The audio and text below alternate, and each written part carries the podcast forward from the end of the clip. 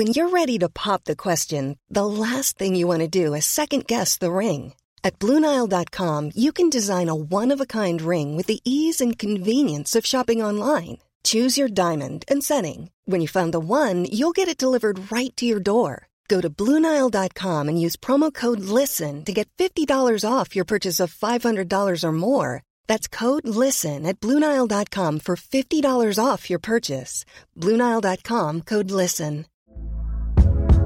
Hey there, it's Michele Norris. I'm host of a podcast called Your Mama's Kitchen. When I travel, I'm usually looking for a way to find a taste of home when I'm not at home. And one of the things I love to do when I am at home is entertain. And Airbnb allows me to do that. When I was in California recently, I rented a house that had a great kitchen. And when we were sitting around the table, we were all thinking, we're in someone else's house. Someone could be in all of our homes as well. If you have a home, but you're not always at home, you have an Airbnb. Your home might be worth more than you think. Find out how much at airbnb.com/slash host. Hey, I'm Ryan Reynolds. Recently, I asked Mint Mobile's legal team if big wireless companies are allowed to raise prices due to inflation. They said yes. And then when I asked if raising prices technically violates those onerous two-year contracts, they said, "What the f*** are you talking about? You insane Hollywood ass." So to recap, we're cutting the price of Mint Unlimited from $30 a month to just $15 a month. Give it a try at mintmobile.com slash switch. $45 upfront for three months plus taxes and fees. Promo rate for new customers for limited time. Unlimited more than 40 gigabytes per month. Slows. Full terms at mintmobile.com. If you think someone could possibly best the likes of Max Verstappen as a teammate, the old boss of his might have to burst your bubble. The recently retired Franz Tost, in charge of Toro Rosso and AlphaTauri since the former's rebranding from Minardi, has basically said that the entire grid and future grid are never going to get anywhere near besting or being fully compatible as a teammate to Max. And this is all in the wake of Helmut Marko calling off the search for the next Max Verstappen for the junior Red Bull category because simply put, he does not exist. Whilst also lauding the brand new recruit of the junior program, Oliver Goethe. Wow, Imagine hearing all of that. You get recruited to the Red Bull Junior program, and then your boss goes, Ah, you know Max Verstappen. wow, backhanded compliment. No, just no compliment. But going back to Franz Tost, in his comments from F1 Insider, he was giving us a brief understanding as to the situation regarding who could be Max Verstappen's next teammate and the problems that they may face. Thusly, ahem. If Max continues to have a good car, he will win many more races than titles. He's still not at the limit, and he's only going to get better. No driver who is or will be his teammate will ever get beyond the role of a number two driver. Hmm. So yes, quite to the point from Mr. Tost there. This being the guy who famously continues to work at AlphaTauri even though it's Christmas on his own. And in his retirement musings, he basically said he wasn't happy or proud with his tenure. He never got fifth place, so to him that's a failure. And he calls himself stupid. But before you dismiss these comments as yet another old man like Helmut Marko spouting his mouth and not knowing what he's talking about, you've really got to look at the background of Franz Tost in regard to the Red Bull Junior camp and where things go, as well as giving us many clues as to who could be the next teammate to Max Verstappen. After all, he was there when Max Verstappen first turned a wheel in his car. In fact, when all the Red Bull Juniors first turned a wheel in the car, all the way up to Liam Lawson in 2023. He has seen them come and go in a way and a context that is far more relevant to whatever Helmut Marko has to say. Sure, Marko recruits them, but Franz Tost works with them on the daily. He sees them develop, he breaks them in, he, as Daniel Ricciardo said, gives them many reality checks and makes them mature very, very fast. And it's not like Franz Tost had been doing nothing before he joined Toro Rosso. No, no, no, no. He's been working around the Schumacher brothers in some capacity. He was the trackside engineer of BMW for Ralf Schumacher. And then before that, he worked with Ralf Schumacher in his junior Formula days, with also Willy Weber, the Schumacher's manager for the longest time. I think Franz Tost knows a thing or two with raising rookies, as well as working with a Schumacher, who would then go on to win many races, and have a good pedigree in terms of knowing what to do with a sense of speed. Yes, I know it's Ralf, not Michael, but it's still something. Okay, so he's stating the obvious. Nobody can beat Max. Nobody can be a good teammate other than being subservient. What's the point of this video then? I want to talk about the likes of Yuki Tsunoda and Daniel Ricciardo. What they must do to be a good teammate for Max Verstappen in this era of his career, as well as making a mark of their own that makes sure they don't fade away into the background and they don't make any unrealistic goals and expectations. Continuing on from his interview opener and being a doomsayer to most F1 drivers, Tost cited Verstappen's key ingredient that the Schumacher brothers also had was that he has strong relationship with driving and the sensation of speed it wouldn't faze him at all. How Max jumped in the 2014 Toro Rosso at Suzuka, and wasn't that bad considering his age, and that the only other car he had raced before the STR9 was a Formula 3 car. That's a very big difference. What made Max Verstappen really, really good is that you hit the ground running, getting to grips with the Formula One car doesn't bother you at all, and that you can quickly adapt and learn things on the fly instead of taking an extremely long time to get to grips with things and yet still not really produce that many results. Which kind of goes against Tost's mantra of a Formula One driver requiring three seasons in which to get fully up to speed by. But I can assure you, both Tsunoda and Ricciardo have made good cases in getting up to speed relatively quickly, which I will talk about later. But any driver that can hope to challenge Max needs to be a person that is not bothered by a Formula One car and could just get on with the job. For 2025, the bookies are clearly looking at Yuki Tsunoda and Daniel Ricciardo as the ones that will stand the best chance of getting into the side saddle of Max Verstappen's organization. Yes, I am aware that Sergio Perez is still at Red Bull and he could impress some people in 2024, making more of an impression, maybe getting a couple of wins, and then maybe securing P2 a little earlier and more convincingly than he did in 2023 but it seems quite likely that he's probably not going to get another contract extension like he did a couple of years ago. But I think he can hold his head up high and see out his contract fully and not be ousted mid-season, like some people do tend to speculate. I don't think he will. But from what I have seen and what I think, I think that this seat, the 2025 one, is Daniel Ricciardo's seat to lose. Yuki Tsunoda has done enough to hang in there at AlphaTauri for a fourth season after his decent efforts of carrying the team in 2023, and whilst the other seat was having a game of musical chairs. And Yuki Tsunoda has been able to follow the remit of Franz Tost perfectly. He has had three seasons to get up to speed, and I think the Yuki Tsunoda that we saw at Abu Dhabi 2023 is a very interesting prospect and somebody who could really challenge Daniel Ricciardo. Especially considering a few months ago, everybody thought that Tsunoda would be completely swallowed up by Daniel, but that didn't happen. And also, it's nice to see Tost's dream carry itself out, considering that nowadays, most drivers and rookies are lucky to even get one season before speculation mounts up. And in some cases, like Nick de Vries, they're lucky to even get 10 races, something of which Franz was very deeply aggrieved about. But he kinda had no choice because the higher ups, they wanted Daniel. But when it came to Tsunoda, Tost had a soft spot for him, Helmut Marko citing Tsunoda as a problem child, and Tost kinda liked that about Yuki, that he had the fire to improve, and that he wasn't somebody who was subservient, yet he was also willing to take direction when it was apt and necessary. Let's be real here. Yuki Tsunoda mainly got these three seasons for the fact that, realistically, in the junior program, there weren't really that many compelling drivers that were ready to jump into Formula One. We of course had the likes of Dennis Hauger, Jehan Daruvala, Liam Lawson of course, but Liam was still relatively young. And the 2023 Super Formula season was really, really necessary for his development. It's going to be very crucial in this fourth season that Yuki has to perform.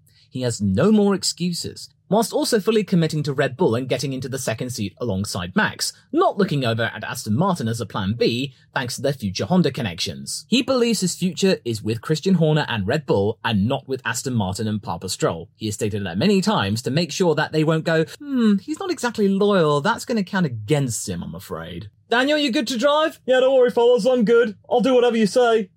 And when it comes to the ideals of Tost and hitting the ground running, Yuki did just that. Remember 2021? Yes, he did have his outburst, but he was really good for a rookie. In 2021, he got 32 points and scored on debut in Bahrain, as well as getting a cheeky fourth place in Abu Dhabi, doing his part in giving Alpine a little bit of a fright in the battle for fifth place in the constructors. They were only 14 points away from getting Franz Tost's dream of fifth place in the constructors. Imagine if he had done that. I think Yuki would have been really much getting a Christmas card from Franz. Naturally having been written and mailed from the AlphaTauri factory. But unfortunately, with AlphaTauri falling off hard in the ground effect era, especially in the first half of 2023, Yuki's efforts have been muddied somewhat, and it's only now we're starting to see the results come back. And that Abu Dhabi performance, where he briefly led the race, even though he didn't know it, was very nice to see. I think he quite likes that track, don't you agree? So you could argue that, nah, Yuki's not gonna get it. It took him too long to get used to the car. Max Verstappen was in the Red Bull seat by the time he got to somewhere into his second season.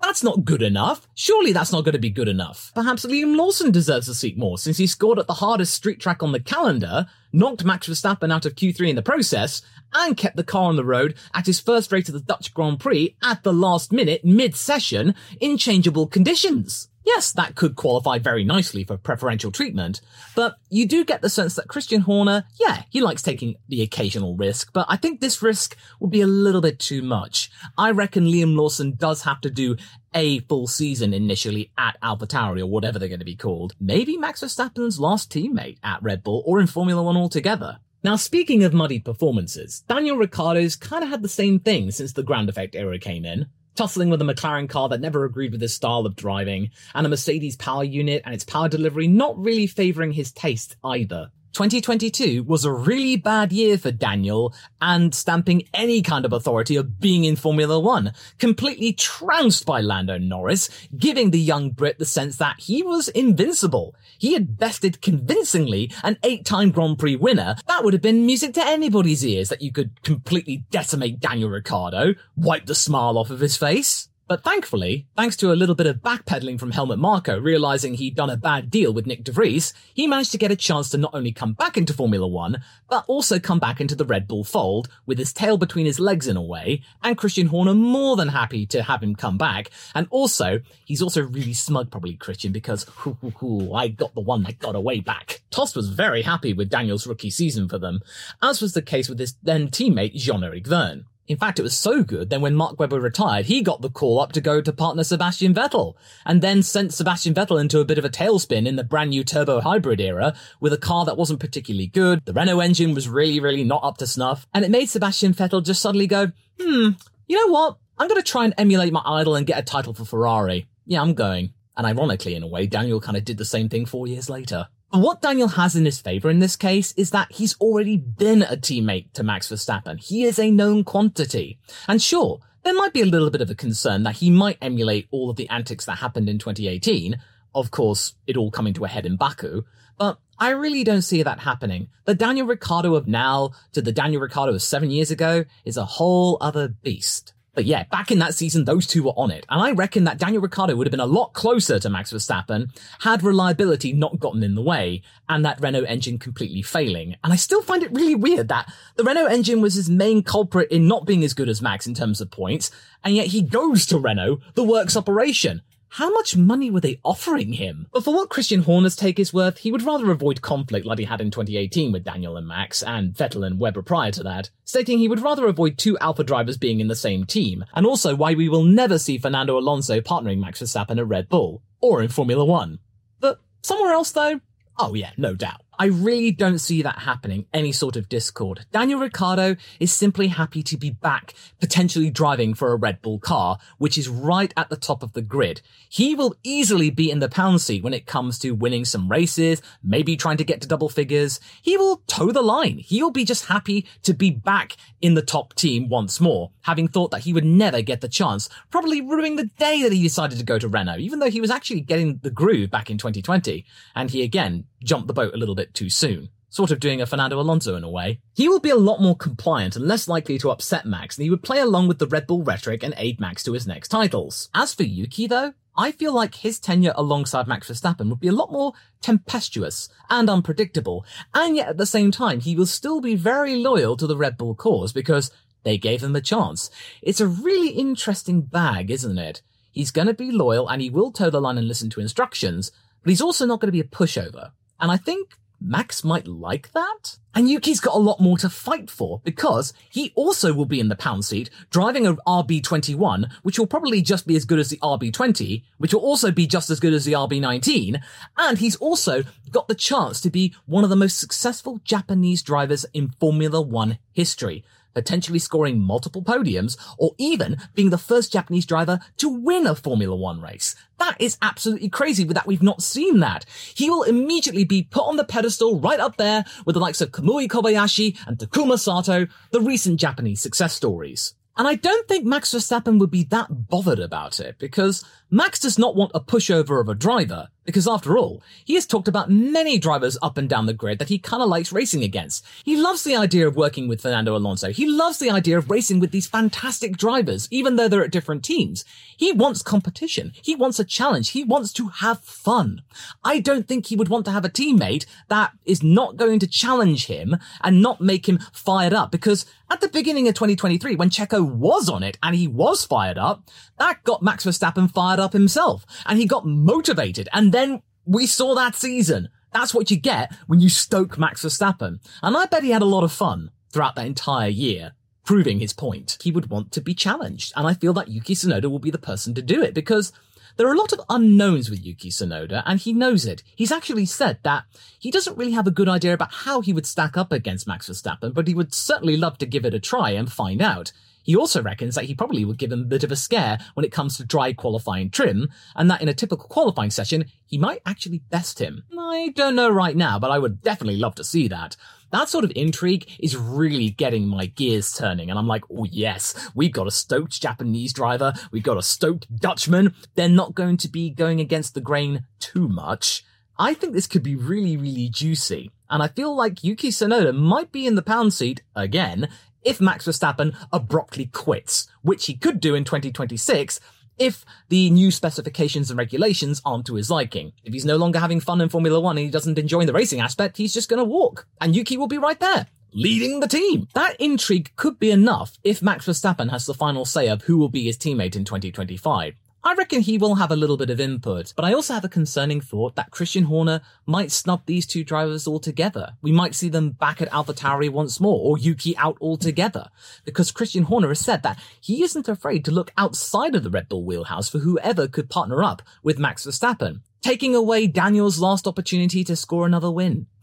wow. Can you imagine if that happened? I bet both Daniel and Yuki would be crushed. And it does make sense considering that two thirds of the grid are up for re-employment, including Yuki and Daniel. That is really tempting. 13 drivers out there that you can choose from. But let's just say that Max managed to get his choice outside of the Red Bull paddock. Who would he choose? Well, if he did have the choice, and say for example he was managing a Formula One team, he would of course drive himself because he likes to drive, and he would have as his partner Lando Norris, stating that he's young, has a long career ahead of him, and is very fast. And if it were a situation where he couldn't drive and he had to pick two drivers, he would basically just pick the McLaren lineup. That's a really, really big ringing endorsement for Oscar Piastri, isn't it?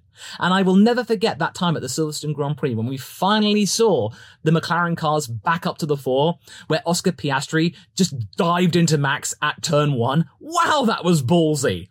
But getting that little bit of kudos from Max Verstappen, the three-time world champion, that's really gotta be something that you go, Oh, thanks, guy. But Max and Lando being teammates, that's all well and good, but I really have my doubts as to whether realistically that could work, even though Liberty Media wants it. Thanks for listening to my ladder ramblings. If you liked what you heard, do be sure to leave a five star rating on your podcasting platform of choice. I really do appreciate it, and until the next time I traverse the ladder, I hope you have a pleasant day. Goodbye.